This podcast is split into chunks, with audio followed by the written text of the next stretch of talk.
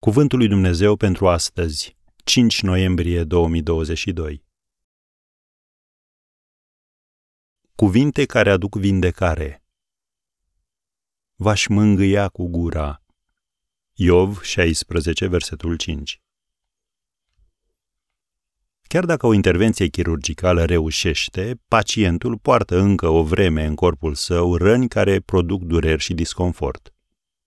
La fel este și în viață.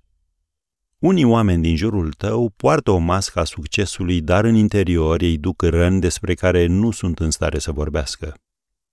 Comediantul Jonathan Winters declara într-un interviu că viața sa a fost marcată de lucrurile crude pe care le-au spus părinții în copilărie. Nu sunt un plângăcios, însă mi-amintesc acele vorbe aproape integral, cu multă durere, spunea el. Tatăl său îi spusese chiar, ești cel mai prost copil pe care îl cunosc. Când s-a înrolat în marină și a fost trimis în Pacificul de Sud în cel de-al doilea război mondial, nu a primit niciun sprijin din partea mamei sale.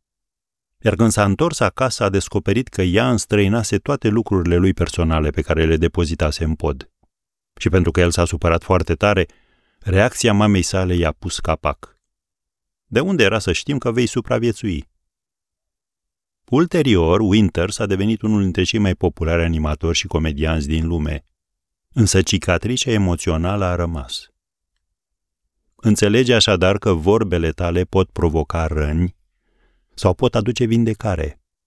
Ele pot inspira pe cineva sau îi pot întări sentimentul de eșec și de lipsă de valoare.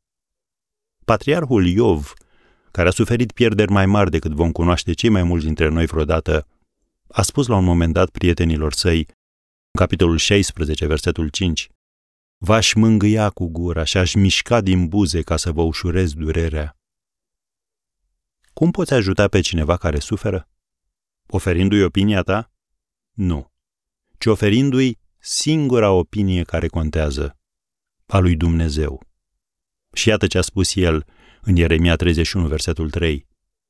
Te iubesc cu o iubire veșnică, de aceea îți păstrez bunătatea mea.